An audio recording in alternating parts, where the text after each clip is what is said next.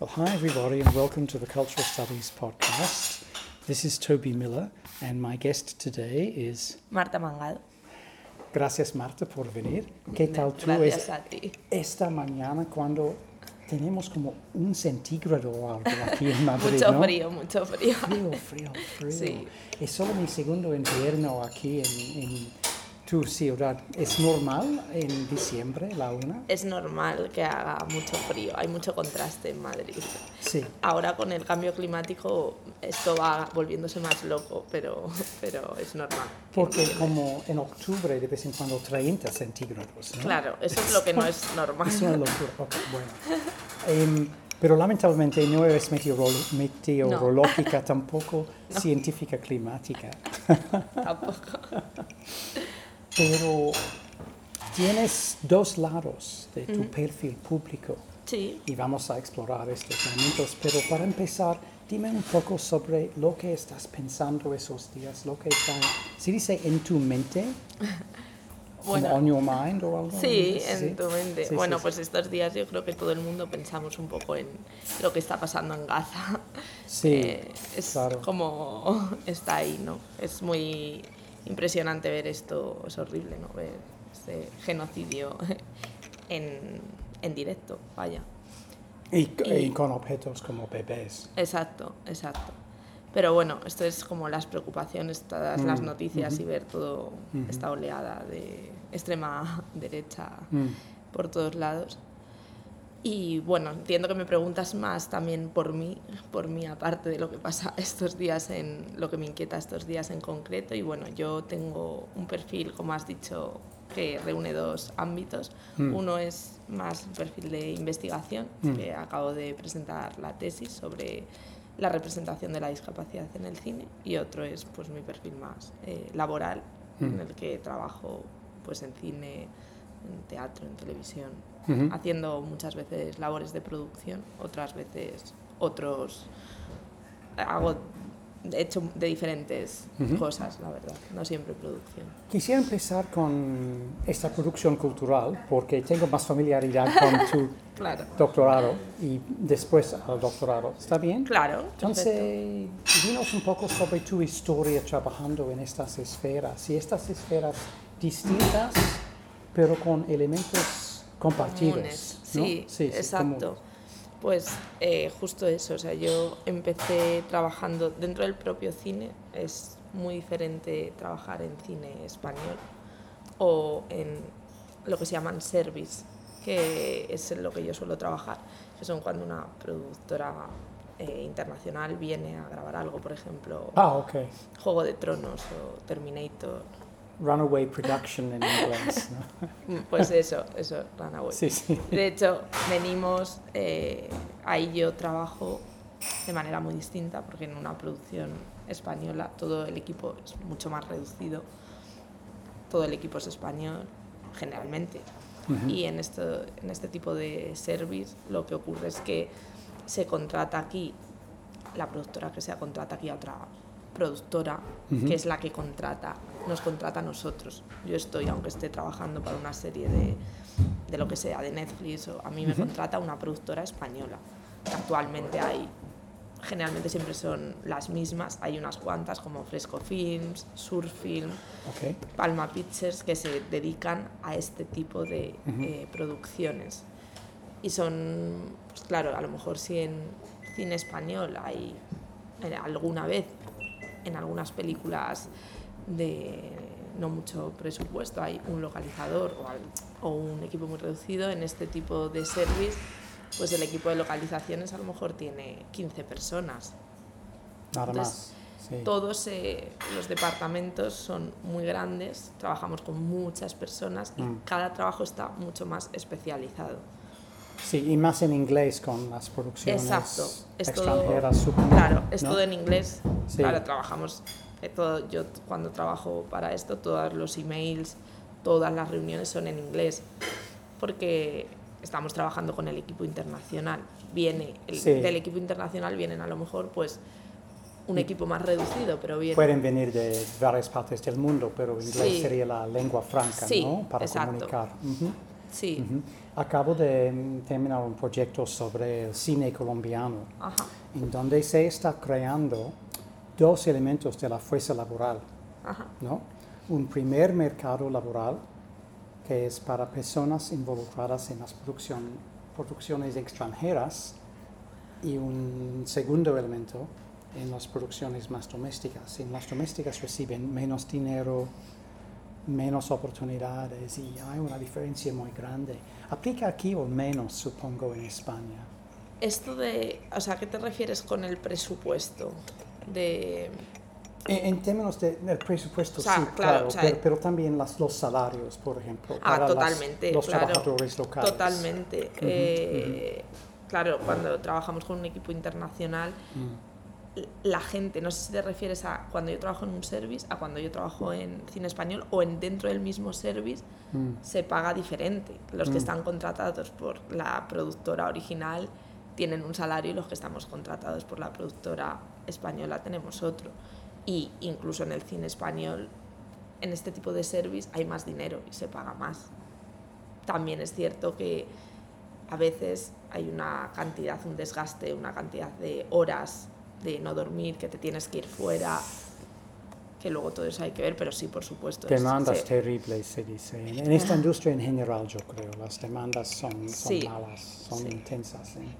con impactos familiares muy grandes, pero también en la salud mental y física, Sí. ¿no? muchas veces. Sí, ¿no? muchas veces. Esto Sí. es algo que yo creo que tiene que cambiar. Lo que pasa que al final, pues como todo es por el dinero, si hay que rodar en X días, pues hay que estar sujetos a eso. Ah, Pero mucha presión. Tendría que cambiar. ¿Y cuál tipo de trabajo haces en estas producciones, Marta? Pues he ido Perdón, cambiando. doctora Marta.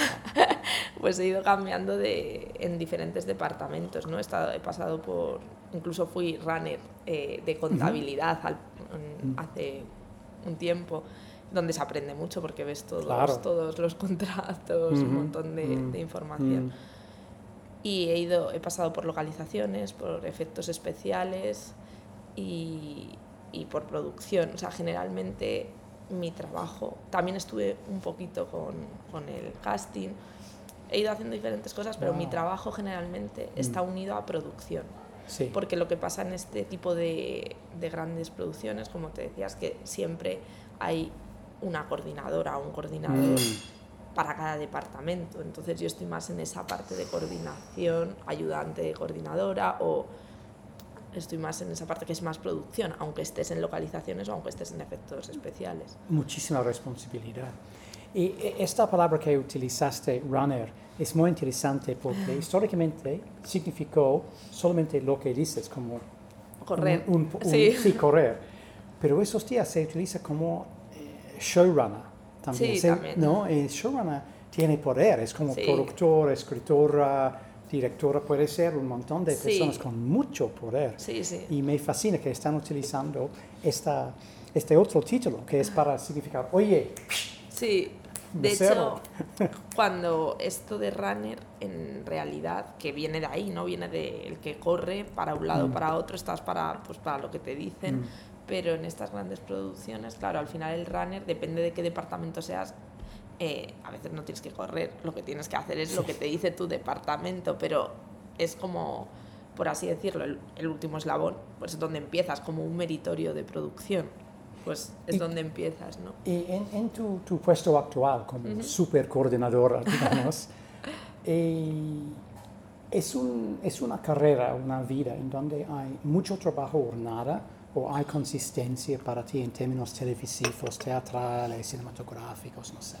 Eh, yo creo que o sea, no hay una estabilidad, por supuesto. De hecho, por ejemplo, lo que ocurrió en la pandemia, esto hizo mucho daño al mundo de la cultura, porque no hay estabilidad. Si pasa, evidentemente la pandemia hizo daño a todos, todas las profesiones. Yo, mi compañera de piso es arquitecta y se quedó sin trabajo. O sea, no estoy diciendo con esto que solo afectará al mundo de- del cine y la televisión, pero es verdad que nosotros trabajamos por proyectos, no tenemos una estabilidad. A mí me contratan por obra y servicio y cuando se acaba ese proyecto... Por la vida del evento, digamos. Claro, ¿no? pues sé, yo ya no tengo trabajo.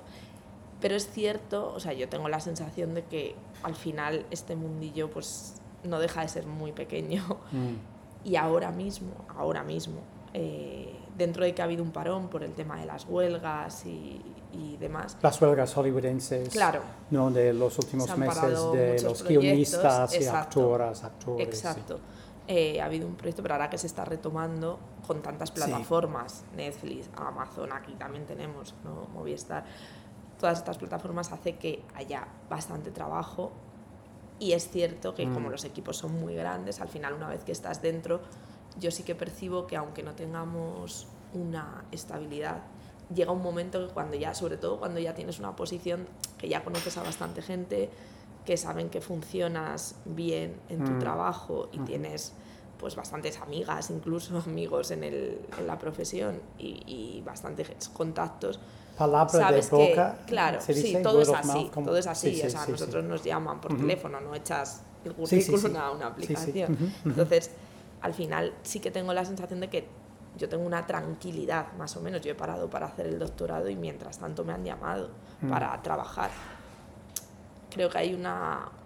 Sí, la gente se, nos quejamos mucho de esta inestabilidad, pero yo sí que percibo que al final, y lo veo en mucha gente, no todo el mundo, esto también es la suerte que tengas, eh, depende de lo que tú hagas, depende de tu profesión o no, pero ahora mismo ha habido un momento muy bueno de muchos proyectos y generalmente yo lo que veo a mi alrededor es que casi todas pues estamos trabajando. A lo mejor lo que sí que puede pasar, que este es un problema, es que tú tienes hablado un proyecto para marzo y el Mm. proyecto se retrasa a tres meses. Entonces ya ahí a lo mejor venías de dos meses sin trabajar y ya se te junta cinco meses sin trabajar. Entonces no hay se, necesita ahorros para sobrevivir realmente, Claro. ¿no? Y, Claro, sí, sí. Lo que pasa que en este- es verdad que en este tipo de proyectos, justo, en, Mm. por ejemplo, en los service, ¿eh? hablo ahora de los service, es fácil eh, también, yo creo, ahorrar, siempre que tú entiendas que eso que estás ganando no es tu realidad y te ajustes. No, no, no, exacto. Porque si vives exacto. con-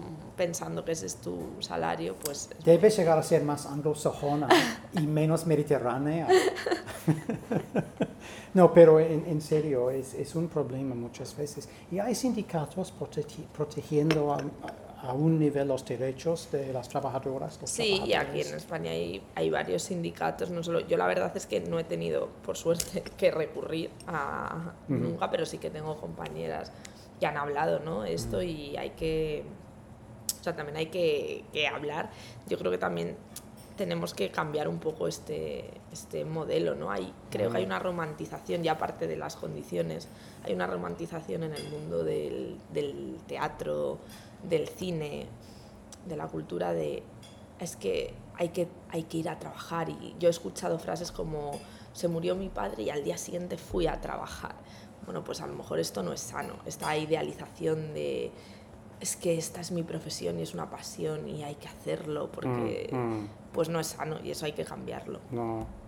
Y en el proceso laboral que estás explicando a mí, perdón, sea posible que mucha gente escuchando va a saber est- estas cosas ya, pero muchas pe- personas eh, de- son de América Latina quienes están escuchando Ajá. el podcast, ¿no? Entonces es valioso. Hablando sobre el proceso laboral, ¿cómo están las cuestiones de género? Género no en términos de género de peli, pero género De- mujer y hombre. Sí, Hay, hay como puestos que se puede decidir son marcados como para chica, para chico. Sí, desde luego, o sea, esto es horrible, pero bueno, a día de hoy nuestra realidad es que eh, el mundo está así. Lo, Mm, no, ujú. lo ideal es que no estuviese así, pero esto pasa.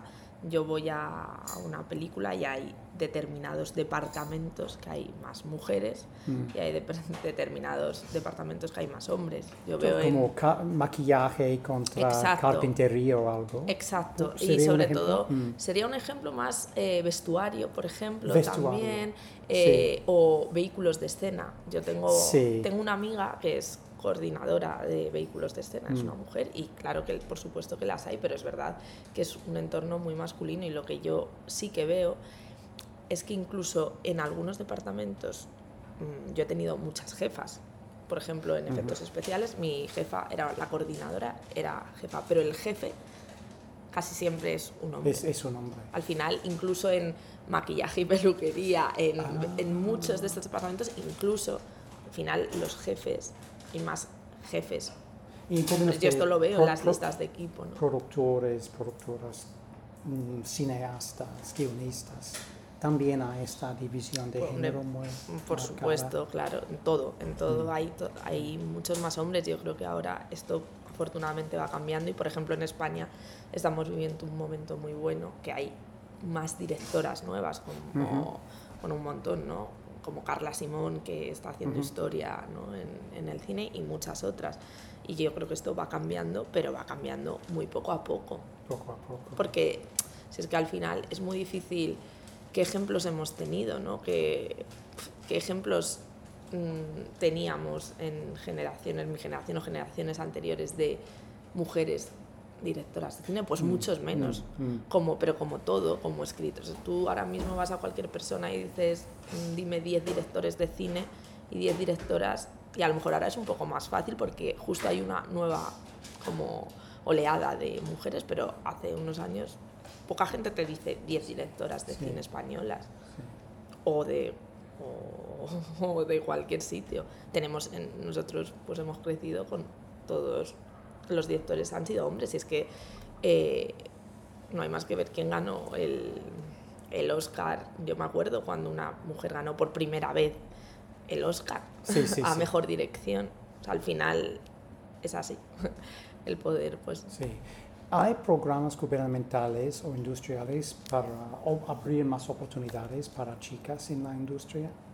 O sea, sí, y ahora, y esto me hace gracia porque, claro, ahora hay gente que dice, bueno, ahora lo tenéis más fácil porque hay ayudas que Mm. tienes que ser, pues, mujer. Hay programas como, pues, esta CIMA, que es eh, esta asociación de mujeres cineastas que hace eh, ciclos de mentorías Mm. y, y, y tienes que ser mujer para ello y hay, hay como esto, hay ayudas, ¿no? O te dan hay en ayudas que te dan un punto o Ujú. medio punto, un punto por ser mujer, ¿no? Pero bueno, es que esto es las cuotas que son necesarias. Sí, Para sí. mí son un mal necesario, porque es cierto, no, o sea, yo no es que esté a favor de las cuotas per se, pero sí, Sí. que estoy a favor de que hay que impulsar. Em, y sobre, si puedo continuar un poco más sobre esta parte de, de tu vida profesional, intelectual, sin nominar, sin nombrar producciones específicas, porque entiendo que Claro. es, es más privada, ¿no? Pero sí podrías mm, elegir algunos momentos claves fascinantes para ti en términos de las narrativas, por ejemplo, o las tendencias industriales desde tu carrera. Entonces, por ejemplo, un momento en donde se puede ver que hay un cambio en los géneros, hacia zombie, hacia novela, hacia romance, hacia acción-aventura, ¿me entiendes? Este tipo de, de cambio. ¿Has Sí. participado, has identificado momentos de este tipo de cambio en la industria? O sea, no tanto desde mi trabajo, desde mi posición laboral, porque yo al final lo que he hecho muchas veces, estos servicios son pues grandes eh, superproducciones, pero sí que es cierto, o sea, yo veo pues esto de las cuotas que hablábamos, ¿no? Ahora, por ejemplo, sí que es cierto que en muchos nuevos proyectos hay más gente, más personajes con discapacidad, más personajes eh, LGTBIQ, o sea, hay, Mm, esto sí que está pasando ahora, poco a poco hay más y se nota, ¿no? Hay, pues, por ejemplo, yo veo Sex Education y ves que han metido, porque quieren meter esto y esto ahora, ahora es muy habitual, ¿no? Hay una nueva serie y hay un personaje que es lesbiana o una, Mm, un personaje que va en silla de ruedas o... Eso, eso lo noto ahora, que es mi momento ahora. Hay un actual, nuevo ¿no? pluralismo. Sí, Y puede ser un momento de cambiar la dirección un poco y hablar sobre la tesis, si podemos, ¿no? sí. Y porque um, acabas de hacer la defensa en frente del tribunal sobre tu tesis doctoral y que está, como mencionaste ya, sobre la representación de la discapacidad en, en el cine. ¿Sí podrías explicar un poco de- a nosotros tu inspiración para hacerlo? Pero también los contenidos de la tesis. Sería fascinante, yo creo. Eh, sí, pues bueno, mi tesis eh, mm, trata sobre la representación de la discapacidad en el cine. Yo esto, pues creo que mi principal inspiración fue que mi padre tiene una gran discapacidad. Y a mí esto pues de alguna manera ha marcado mucho mi vida, ¿no? Porque el, esto viene de hace muchísimos años, cuando yo era pequeña. Ah, verdad. Y entonces, eh, esto, bueno, este es yo creo mi, mi, punto de partida. Yo siempre es verdad que me ha interesado, dudé mucho si estudiar comunicación audiovisual o educación social. Y eh, creciste en un contexto de discapacidad, es lo que me dices. Totalmente. Y, y, dudé mucho siempre en estudiar comunicación audiovisual o, o educación social y al final es un tema la educación social y todo lo social que a mí me, que yo echo de menos, ¿no? Como que tengo esa espinita, aunque creo que también el cine es muy social, o sea, la cultura es mm, muy importante para lo social. Pero, y, y, por eso pensé, bueno, pues una manera de unir es tratar el tema de la discapacidad en el, en el cine, ¿no? Y el problema fue cómo abordar ese tema, porque al final lo, pues lo que yo veía de, de la mayoría de estudios es que cogían un montón de películas mmm, y hacían como como contaban, ¿no? Esta, es, pues estadísticas, ver tantos personajes con discapacidad, tantos, mmm, como, como un poco un análisis, pero al final superficial en tanto que es muy cuantitativo, cogiendo a un, un, gran número de películas, ¿no? ¿no? No hay tanto, creo, de profundidad de una sola película. Y a mí me, inter me interesaba más como profundizar en algunos textos mm. también, porque mi disciplina, mi metodología es el análisis textual. Entonces... Es eh, más hermenéutica. Claro. ¿No? Eh, ese proyecto más hermenéutico y menos... Mm, cuantitativo. Sí, exacto. ¿vale? También está, pero bueno, es, sí, sí. es, más lo otro, ¿no? Entonces, bueno, nosotros, eh, mi director de tesis y yo, pues lo que hicimos fue elegir tres textos de películas con, en las que apareciera la, la en, lo principal era que la discapacidad atravesara realmente la película, ¿no? Porque también lo que ocurre es que al final a veces mmm, había películas en que la discapacidad estaba ahí, pero bueno, mmm, no tenía un papel tan relevante, ¿no? El tema o la temática como, como en ciertas películas. Bueno, de hecho, una de las películas que yo elegí, que fue Babel, mm, la discapacidad atraviesa en una de las historias, ¿no? Pero bueno, yo elegí una de las historias. Babel es una película que se cruzan diferentes historias y yo solo eh, analicé la historia de la protagonista, que es una chica que tiene sordera, ¿no? Entonces eso fue lo que, lo que yo analicé. Por eso digo que al final la discapacidad tenía que atravesar ¿no? y analizar un poco en profundidad y ir un poco más allá de los estereotipos, de que es lo que se ha venido más hablando en términos de, de cine y discapacidad, que creo que esto también está cambiando. Uh -huh. Y claro, yo creo que aquí, o sea, creo que lo que yo mmm, también quería hablar en la tesis, yo hablo bastante del dolor, que creo que es algo que no se habla mucho. De hecho, antes he mencionado Sex Education y yo veo Sex Education y me parece genial ¿no? que haya personajes con discapacidad, pero creo que hay, una, hay un punto de vista muy edulcorado, por así decirlo, de cómo se representa esto. Y que la gente que sale tiene una discapacidad, pero está en un instituto súper chulo, están integrados, Mm, tienen, eh, pues hay un chico que sale que tiene, en la primera temporada tiene una relación amorosa con la protagonista de la serie, en la segunda mm. tiene con otra, o sea, mm. me parece que hay un punto que está muy bien, esto, esto es muy delicado, ¿no? Porque uh -huh. aquí me puedo, si no me expreso bien, puede, puede tergiversarse lo que, yo, lo que yo creo con este tema y creo que, que hay una discapacidad, o sea, hay un punto de la discapacidad que es el problema del entorno, el problema social, ¿no? las barreras sociales. Y eso es muy importante y esto es lo que ponen de manifiesto, por ejemplo, en Sex Education. ¿no? Hay una escena en la que todos, como este personaje en silla de ruedas, el ascensor está estropeado, pues todos se paran en el instituto y dicen que nadie va a subir a las aulas hasta que el ascensor.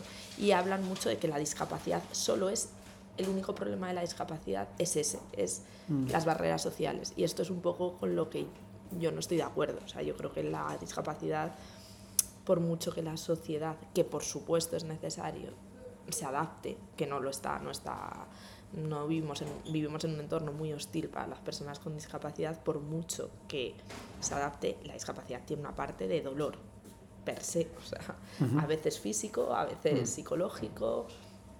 Y de hecho, bueno, yo leí que, no hablo en mi tesis de él, pero eh, hay un periodista español, Javier Asturi, que tiene un hijo con discapacidad severa y él habla mucho de esta, pues de esta de esta, de esta visión edulcorada. Me dice que, que al final lo que se ve, y es verdad, lo que se ve muchas veces es gente con síndrome de Down que hace una obra de teatro, que hace, bueno, vemos campeones, ¿no? Mm. Es que hay otra gente que tiene un grado de discapacidad mucho más severo, que no se puede comunicar, que... Mm. Y hay... Esos son, él dice que esos son los grandes olvidados, ¿no? Él tiene un hijo con parálisis cerebral y yo creo que estoy bastante de acuerdo en esto, que se ve una parte y se mm. intenta ver de una manera, pues en cierto modo sí, edulcorada, ¿no? Mm, mm. Uno de mis proyectos actuales, perdón, querida, quiero más té. Perdón a las personas escuchando, como expliqué a la profe, a la doctora, a la coordinadora, mi método es bastante artesanal, vamos a ver. Em, una cosa que estoy considerando ahorita en un proyecto es sobre la idea de fabricar personas. Y una de mis inquietudes, inquietudes es como la manera de crear, crear intervenciones in útero para crear personas perfectas, en comillas, ¿no?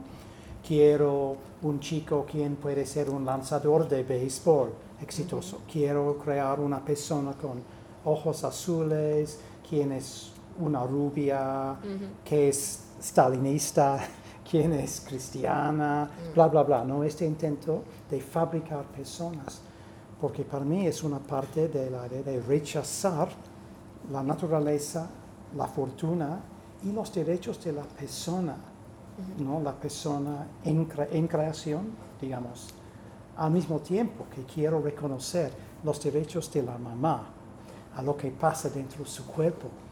¿Me entiendes? Entonces hay, muchos elementos muy contradictorios, paradójicos y complicados. Sí. Cuando se está hablando no, sobre, sobre, no solo sobre discapacidad llamada, pero como supercapacidad, más capacidad. Sí, también. ¿no? Como aumentar la naturaleza. ¿no? Y estamos confrontando este tipo de cuestión ahorita, pero sobre todo en nuestro futuro, yo creo, y se debe aprender desde, desde los discapacitados y su resistencia ¿no? a las normas gubernamentales, sociales, capitalistas, etcétera, etcétera. Yo sí, creo. Sí, sí, sí, totalmente. Lo que pasa que, o sea, no, lo que quieres decir es como que, ¿no? que el mundo tiende a esto, a elegir como mm. nace, ¿no? Mm, pues porque de mm. esto esto ya está pasando, ¿no? Ya está pasando que puedes elegir el color de ojos eh, y ah. que esto va más y que esto es un problema porque se debe decidir más desde aquí, ¿no? Desde las personas. Sí, es cierto, sí, el problema... O sea, yo creo que aquí viene un poco como lo que dije antes de la profesión, ¿no? Que tampoco hay que romantizar. O sea, yo he llegado a leer cosas para mi tesis y hablo aquí, ojo, yo hablo desde el respeto a la gente porque creo que toda la gente ya tenga una discapacidad o no, o la acompañe de manera, de manera inmediata por, su trabajo, por algún familiar. Mm. Creo que al final mm. todas tenemos un punto en común y es pues, que queremos que la sociedad mejore eh, en este sentido, ¿no? Pero es cierto que bueno, yo al final hago una investigación y me tengo que posicionar en determinadas cuestiones. Y yo creo que aquí hay un poco de romantización también en, esto lo dice también Agasturi, ¿no? que hay gente que mm. dice, estoy muy agradecido de tener este hijo. Y él dice, mm. yo no estoy nada agradecido de tener un hijo mm. con parálisis cerebral, de tener un hijo con el que no me puedo comunicar, que no se puede comunicar conmigo. Eso no hay nada que agradecer ahí. Yo quería que mi hijo no tuviese parálisis cerebral. Entonces, claro, es pues como yo, yo no estoy agradecida de que por el camino he podido aprender. Sí, claro, yo la situación que he vivido con mi padre, pues obviamente tú eh, aprendes cosas y, y- y, eh, a veces en, el- mi padre siempre dice que de buscar la felicidad en la hostilidad, pero al final esa situación no se agradece, tú quieres cam- poder caminar, ¿no? Y yo he leído cosas incluso de gente con, con discapacidad del tipo, es que caminar eh, no tiene por qué ser lo bueno. Mm. Yo en eso no, no estoy de acuerdo. Creo que es mejor poder caminar, poder escuchar. Regresando a las pelis, y dos que, o de pelis, series, Mm. textos de pantalla,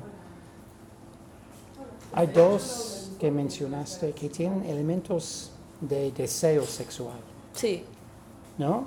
Y el rechazo de, normalmente, de la idea de deseo sexual por las di- discapacidades, los discapacitados. Y sobre todo, yo creo, en, en el caso de Babel, hay elementos de sexismo, de misoginia, ujú, contra la idea de la mujer que tiene deseos sexuales, Ujú, ¿vale? Quis- ¿Podrías comentar un poco sobre este elemento de deseo contra el estereotipo de la persona con discapacidades? Bueno, o sea, yo creo que es que aquí hay un. O sea, esto es un problema, o sea, porque nosotros, ya no solo con discapacidad, ¿no? Mm, El deseo al final también es algo que hemos construido, o sea, no es algo. Entonces, yo creo que aquí hay un problema a veces de falta de honestidad cuando se habla sobre estos temas, porque Mm. el- la realidad es que mucha gente que habla. mm, pues que tiene un discurso, ¿no? ¿no? La discapacidad y se enfada mucho, ¿no? Este término no, este otro término. Y es como si, ¿cuántas personas con discapacidad amigas tienes? ¿Cuántas personas te han despertado un deseo sexo? Es que aquí, claro, hay cosas que son complicadas de hablar, yo creo, porque se dicen cosas muy incómodas y muy complicadas. Mm, Pero lo cierto es que, claro que hay un problema y claro que hay un problema porque muchas veces a esta gente con discapacidad como, se, como que se les niega ese deseo sexual, como si no lo tuvieran y, y muchos claro que lo, que lo tienen. Entonces, esto es muy complicado porque, bueno, esto es, esto es hablado, esto es como, como los cuerpos no, nor- bueno, los cuerpos no normativos, ¿no? Que no solo en la discapacidad. Ha- hablando sobre la, la protagonista, Ujú. Se dice él o la protagonista. protagonista. La protagonista, gracias. En Babel, Sí. ¿no? Ella recibe, o su personaje es fascinante, a mí me fascina, sobre todo en este contexto, porque ella es una mujer que más o menos no quiere controlar su- sus deseos, ¿no? Aparte de ser sorda, etcétera, ¿vale? Sí, yo creo que en el, o sea, el tema con Babel es que se juntan dos cosas. Se junta la, la discapacidad de ella y la adolescencia. Que la, Sí. claro, desde el punto de vista psicológico, mm, y esto está afirmado ¿no? por, por psicólogos, que en la adolescencia pues, tu cuerpo Mm. está cambiando. Y esa transformación, esa- ese sentirse como un poco ajeno ¿no? a lo que está pasando, eh, esto está relacionado también con la discapacidad, donde tú ves que tu cuerpo es diferente.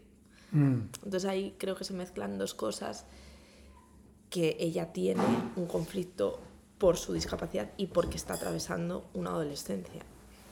Entonces esa, ese extrañamiento del, del- del propio cuerpo, ¿no? que se agudiza en la adolescencia, a ella es- está doblemente agudizado porque además en su caso también tiene una discapacidad. mm, Y esto es por eso yo en mi tesis hablaba de, de este extrañamiento, hablando de, de una anécdota que le pasó a Sigmund Freud, que yo hablo mucho de mm. en la tesis, menciono a, a Freud y él una vez se miró al espejo y sin, no se reconoció, ¿no? Este, y aquí hay una parte, yo hablo también de la monstruosidad, porque la monstruosidad es, es ese mostrarnos lo, lo que no podemos catalogar, ¿no? Y yo creo que, en- de hecho, la protagonista de Babel, Checo, dice, se refiere eh, a su vulva como el monstruo peludo. Mm, Ella lo nombra así. Entonces, ella se siente monstruosa en los ojos de, de los chicos que la miran, porque la miran mm, mo- como si fuese un monstruo, cuando ven que no puede hablar, ¿no? Exacto. cuando ven que no pueden Exacto. escuchar. Hay Y- que educar, yo creo que hay que educar la mirada, o sea que y creo que es es que es muy difícil este tema porque es inevitable yo cuando he hecho la tesis o cuando he dado alguna clase y he puesto imagen, imágenes del hombre elefante, lo que de la película El hombre elefante de David Lynch, ¿no? del personaje caracterizado, eh, el- yo veo la, la expresión de la gente y es de disgusto. To- Perdóname, querida, perdón por interrumpir. Simplemente, quisiera un té más, por favor, y también tostada con tomate, si es posible. ¿Y tú algo más? Pues una tostada, pero con mantequilla y mermelada. Gracias. Perdón, Que, querida. claro, yo, yo veo esta, esta expresión de, de disgusto, ¿no? De, Al final lo percibimos como algo monstruoso en ese Sí, y, y es porque nos conecta con, con nuestra propia monstruosidad. Sí, sí, sí. Entonces hay que, yo creo que aquí falta un poco, yo lo que percibo en, en los discursos muchas veces de la discapacidad, que se habla desde pues este nuevo término que dicen, ¿no? Diversidad funcional. perdón, términos. Diversidad funcional, Sí, ¿no? sí, sí, Dicen, no, no es, todos somos diferentes. No, bueno, yo creo que todos somos diferentes, por supuesto, todas somos diferentes, pero si tú no puedes caminar, el entorno es mucho más hostil para ti. Tú tienes un dolor añadido. Entonces, por eso yo estoy muy en contra. Y hay, hay mucha gente que está muy emperrada, bueno, no mucha gente, pero hay gente que está muy emperrada en, en utilizar este término ¿no? de diversidad funcional. Y para mí es un error porque es, es evitar de una manera pues edulcorada el, el problema, que hay un problema, hay que educar la mirada. Y hay mucha gente que hay mucha gente que habla de esta diversidad funcional, pero pone su rostro eh, se quiebra cuando ve a una persona con una malformación y no se quiebra cuando ve a una persona sin una malformación. Y el mundo documental, El mundo documental. que es relevante también a tus investigaciones, ¿vale? Pues, mira, de hecho hay, hay un documental que explora esta parte sexual, que no, yo no lo cité en la tesis, pero que se llama Yes We Fuck, y habla justo de, de lo que hemos Me, hablado. me encanta el título, pero no conozco el documental. Pues te lo recomiendo, os lo recomiendo. Yo decir La, que lo la doctora me recomienda Wi-Fi. Yes We Fuck.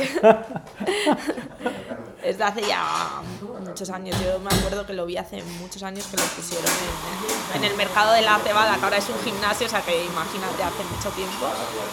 Y, y está, está muy bien y explora un poco eso, la sexualidad de, de las personas con discapacidad. ¿no? Y el, aunque a veces intente borrar, existe.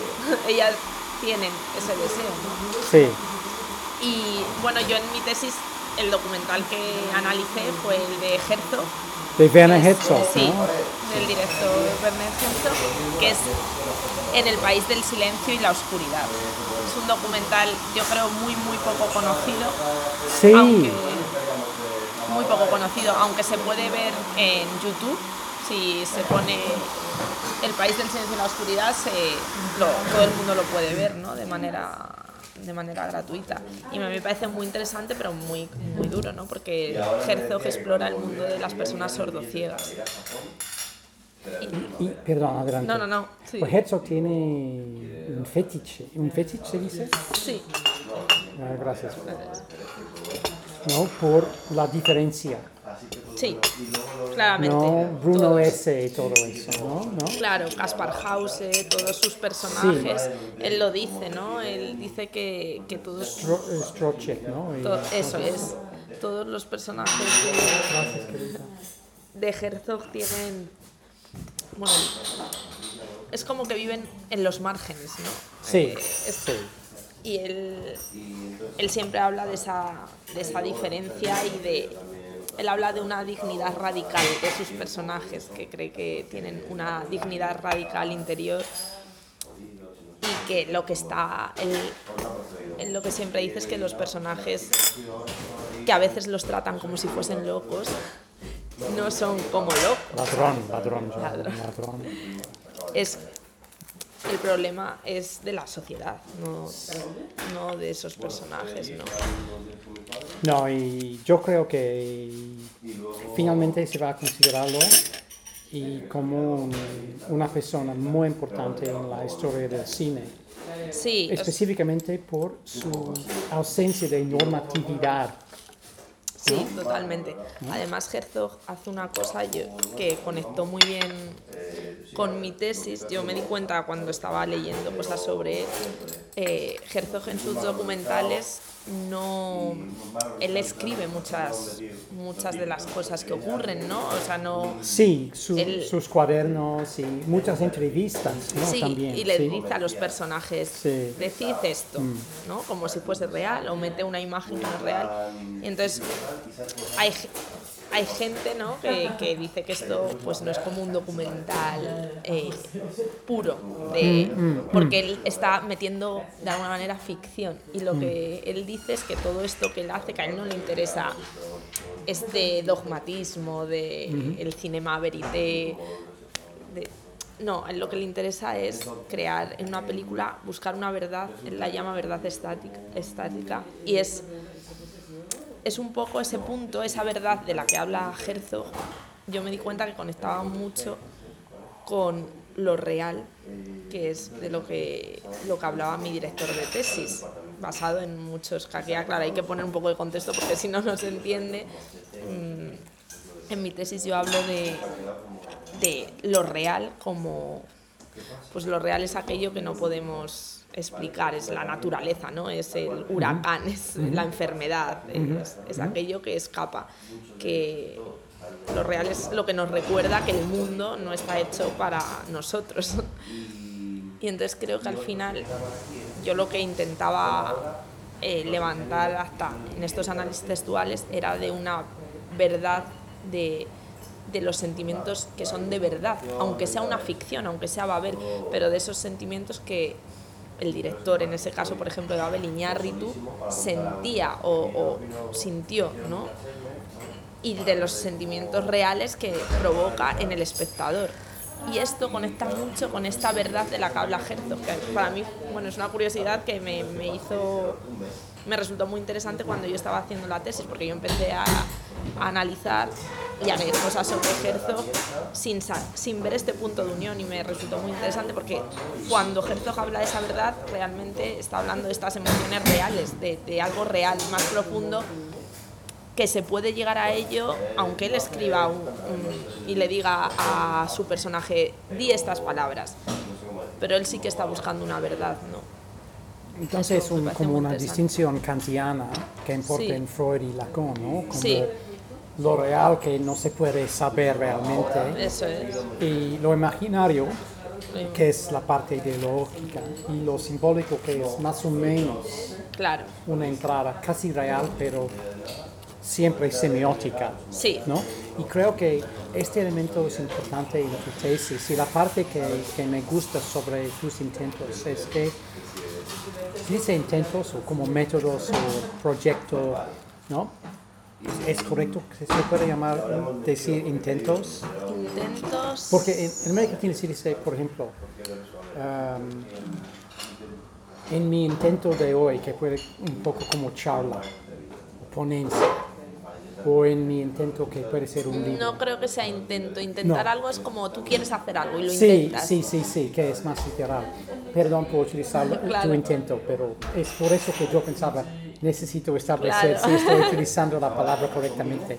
Me- No, en tu proyecto. sí Es que estás combinando un compromiso personal y político, sí un análisis semiótico y narratológico y un análisis freudiano, freudiana, ¿no? sí, un poco, Más o menos, poco. sí, o un poco. un poco de psicoanálisis Sí. Y, y en este sentido, para mí, es, un, es una consideración muy en la tradición metziana de Christian Metz, sí que ha sido una contribución masiva a la teoría cinematográfica. sí Pero estás haciéndolo de una manera un poco más eh, dirigida por narrativa y la manera en con materiales formales de cómo impulsar la narrativa. Es, un- es un proyecto impresionante. Muchísimas gracias. Yo creo que a mí lo que me interesó de mi director de tesis, yo no, por ejemplo, tuve un conflicto porque él es muy psicoanalítico, a él le gusta mucho el psico, bueno, él es psicoanalista y es muy seguidor de Freud y yo no, no tanto. No tanto. Entonces para mí esto fue un conflicto porque hubo un momento que yo no sabía si iba a poder hacer la tesis con él y al final sí que encontré un punto que para mí fue el tema de lo real. Cuando yo vi que mi tesis iba de lo real y que Mm. yo podía hablar de lo real eh, y, y utilizar eso, ahí fue como ese clic, ¿no? Para decir, vale, puedo, voy a poder hacer la tesis con, con él, ¿no? Porque para mí eh, el método, o sea, la metodología, por supuesto, es muy interesante, pero yo no soy tan freudiana, freudiana ni mucho menos, ¿no? Hay cosas que me parecen interesantes. Lo entiendo. Para mí Freud es útil en términos de la lucha para llegar, para llegar a ser un sujeto sexual y elemento de deseo de sexo en la vida. Claro. Pero está, no sé, 15-20% de la vida. Claro, sí, sí. Por eso yo, bueno, yo me agarré a lo real. Yo creo que lo interesante, o sea, que lo que no se hace muchas veces en los textos, pues eso, la parte de la semiótica está, eh, lo que decías, ¿no? Lo imaginario, lo semiótico. Sí que yo en muchos análisis lo veo. Es verdad que de lo que no se habla tanto es de lo real. Y para mí esto es la clave que a mí me hizo mm, realizar la tesis con mi director, que por cierto se llama Jesús González Requena, creo que hay que nombrarlo ya que lo estoy diciendo mucho. Eh, es esta parte del- de lo real. Él siempre dice que, Requena siempre dice que la ficción, hablamos de ficción, pero que eh, la ficción no es una mentira, que la gente no va al cine eh, para ver una mentira, la gente va al cine para que le pase algo. Y esas emociones Para son... involucrarse, para Claro. identificar, para ver elementos que aparecen realísticos, Exacto. aunque no sean.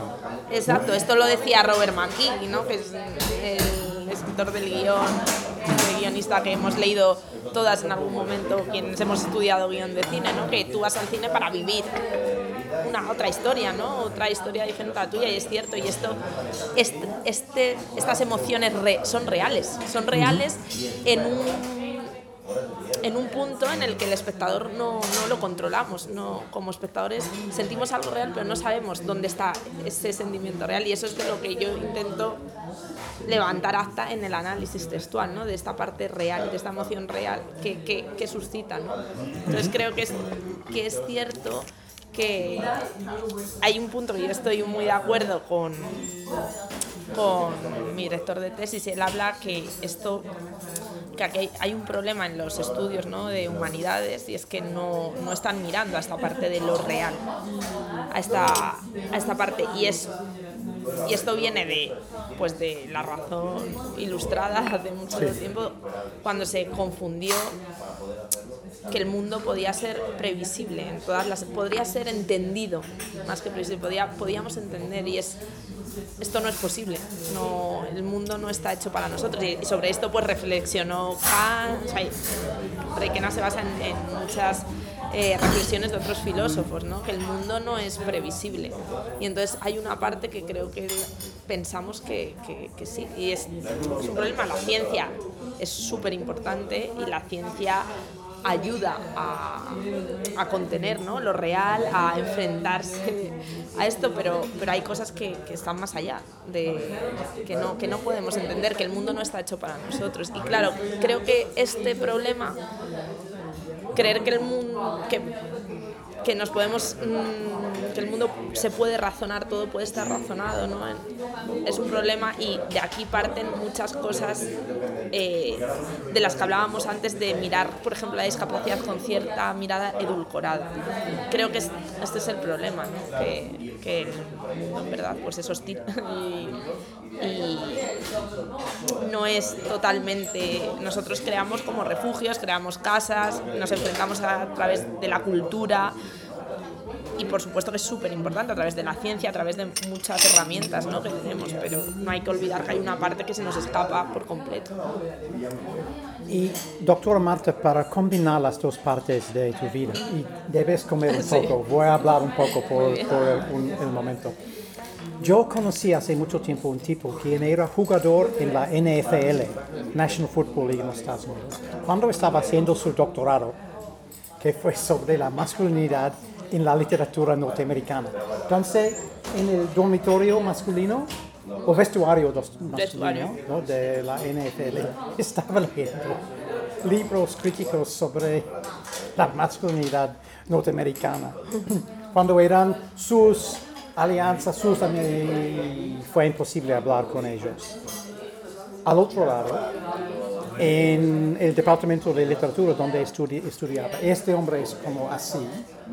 Fue imposible hablar sobre su carrera como deportista, porque nadie tenía interés, conocimiento, familiaridad, nada.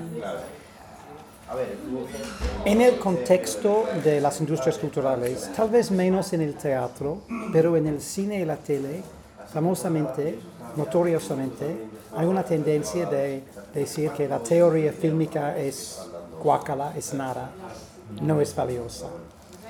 Y que los, los críticos están arruinando las obras de arte. Entonces, misma bifurcación, digo yo. Quisiera saber si uno tiene esta lucha mental o y o si mi historia sobre mi amigo eh, Michael Oria tiene resonancia con tus experiencias en estas dos partes de tu vida cultural e intelectual. Eh, la idea de una pregunta grande fue ofrecerte la oportunidad de comer, un poco de la tostada. No a causa de mansplaining o tendencias no, hipermasculinas, para nada. ¿Vale? ¿Me entiendes? Totalmente. Te entiendo totalmente. Sí, mira, hace. Sea, yo creo que hay veces que. Hay, mira, mm, esto está muy mal porque tengo una cita y no sé de. Mm, ahora mismo no recuerdo el nombre y no la quiero liar. no sé quién es, ¿no? Pero lo recordó la hay una periodista que yo que me gusta mucho, que sigo, que se llama Nerea Pérez de las Heras. ¿Cómo? Nerea Pérez de las Heras. Ok. Y bueno, esta periodista hablaba hace poco en la, en la cadena SER sobre una cita, que esto es lo que me da rabia, que no me acuerdo de la mujer, pero de la, cómo a veces a la teoría le falta calle, ¿no? Esto creo que esto pasa, yo creo, ¿no? a veces a la teoría, al discurso le falta, le falta calle. Por eso, y esto, aunque no es exactamente igual de lo que hablaba, pero sí que creo que con el tema de la discapacidad pasa un poco a veces en el discurso, también al discurso a veces este un poco edulcorado le falta calle. también, también ver, pues eso, hay mucha gente que habla, yo me, lo, yo me he encontrado con gente que, que me ha hablado de diversidad funcional, pues porque cree que es, ese es el término, que eso es lo que hay que decir, y lo, lo, dice por supuesto desde una buena intención, pero que no tiene ningún contacto con la discapacidad.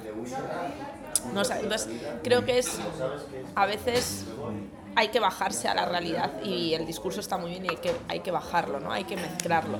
Pero efectivamente creo que por desgracia pues está todo un poco separado. Yo creo que yo con lo de las, los críticos tengo lo de las ¿no? los críticos de cine y demás. es que es como es un tema muy complejo porque al final el arte o sea, yo creo que ahora está pasando, ¿eh? creo que, y esto está pasando y creo que es un poco complicado cuando hay muchos estudios, ¿no? Todos los temas, mm, pues todos los temas sociales, todo, Al final tú te pones, a, a mí me gusta escribir y al final hay un punto que yo creo que no hay que pedirle a un, yo estoy en contra de esto, no hay que pedirle a un artista cierta corrección política, porque si no se, se, pierde lo que, o sea, no es, no sería tan verdadero, o sea, no, no, no sería, creo que que los artistas no, no, pueden estar condicionados por ciertas cosas. Esto, a ver, claro, esto es un debate muy peliagudo, muy complicado, pero yo creo que es cierto que está pasando, ¿no? Está pasando que que ahora hay como muchas cosas de las que es muy complicado hablar porque enseguida se... Y, creo, por un lado, creo que hay cosas que son muy importantes y que hay veces que la gente dice, ay, que esto de, de la corrección política y, y, demás, a veces yo estoy muy a favor, ¿no? Pues es que hay, hay veces que hay que mirárselo y que hay que, y que, hay que hablar bien y hay que cambiar cosas y demás. Pero creo que en el arte... Mmm, pues a veces es un problema, ¿no? Eh, de hecho, a mí, yo misma tengo un conflicto cuando me preguntan, o sea, a lo mejor hablar de una película de discapacidad, yo puedo decir cosas, puedo, puedo hablar y decir cosas, pero no, como no juzgar la película desde... Mm. Es que no, no, sé, me está costando explicar esto porque me parece un poco, es un tema un poco peliagudo. Te, no sé, exigir como, como ciertas cosas a los artistas me parece que al final eso no es verdadero, ¿no? Alguien, mucha gente escribe desde un dolor o desde, o desde donde sea, ¿no? Y para decir una verdad, si tiene que estar pensando en no puedo decir esto porque no está bien, no puedo. Al final o sea, hay gente que escribe sobre asesinos en serie y eso no, no, les convierte en asesinos en serie, ¿no? Entonces, bueno, yo creo que, hay, que, es, que es, muy, es que es muy difícil. Es, eh, es, un tema, creo que es muy complicado. No sé, me, estoy me estoy enrollando y creo que no estoy siendo concisa, pero me parece eso, que hay como una... Porque tampoco quiero, quiero parecer una reaccionaria, porque claro, al final lo que está pasando es que yo a mí me pasa, ¿no? Hay, hay un sector que yo me considero una persona de izquierdas y hay veces que, que dentro de, las personas de izquierdas noto como muchas diferencias. Noto como que hay gente que está muy bien corsetada en un discurso y eso y no lo baja a la realidad luego, ¿no? Y esto me, me genera un choque. No sé cómo explicarlo muy bien, creo que me estoy deriva, estoy haciendo una deriva. Mira, jefa, tengo dos preguntas más. Y la última será, si no tienes otras cosas que quisieras no incluir en la conversación. Pero antes de esta pregunta, una cuestión muy pragmática. ¿Cómo fue posible combinar tu trabajo y tu investigación y el proceso de escribir la tesis? ¿Fue difícil? ¿Fue fácil? O sea, al final combinarlo no lo he podido combinar. Eso es difícil porque cuando yo trabajo, trabajo 12 horas al día. 24-7. Claro, entonces lo que, bueno, lo que yo he hecho, de hecho cuando yo empecé a trabajar en cine, mi, mi director me dijo, la gente que empezáis a trabajar, nunca acabáis la tesis. Y es, en parte es verdad. Es una realidad, y, un, desafío para ti. Fue las dos cosas, supongo. Entonces, bueno, yo tuve la suerte de que, claro, esto me ha llevado mucho tiempo, pero tuve la suerte de ir enlazando ciertos proyectos que me permitieron ahorrar y parar en un momento dado para terminar la tesis. Mm.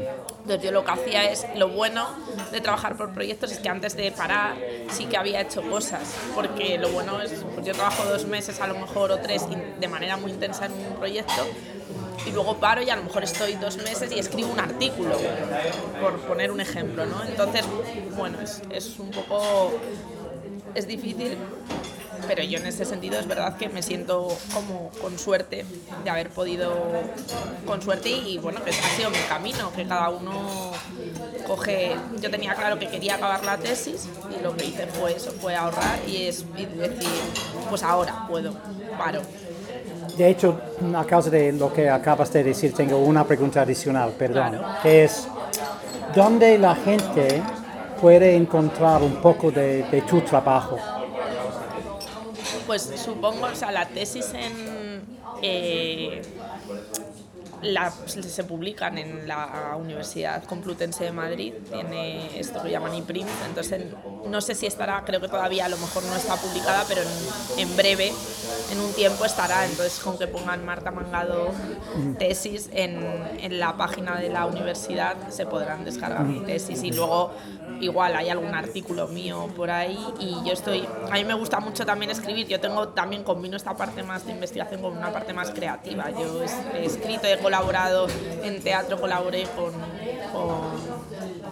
con la compañía Paso Azorín Teatro en una escena escrita por mí, por ejemplo, y gracias a buscar Ramón, que es el director, ¿no? me, lo, me lo propuso y, y pues se lo agradezco mucho.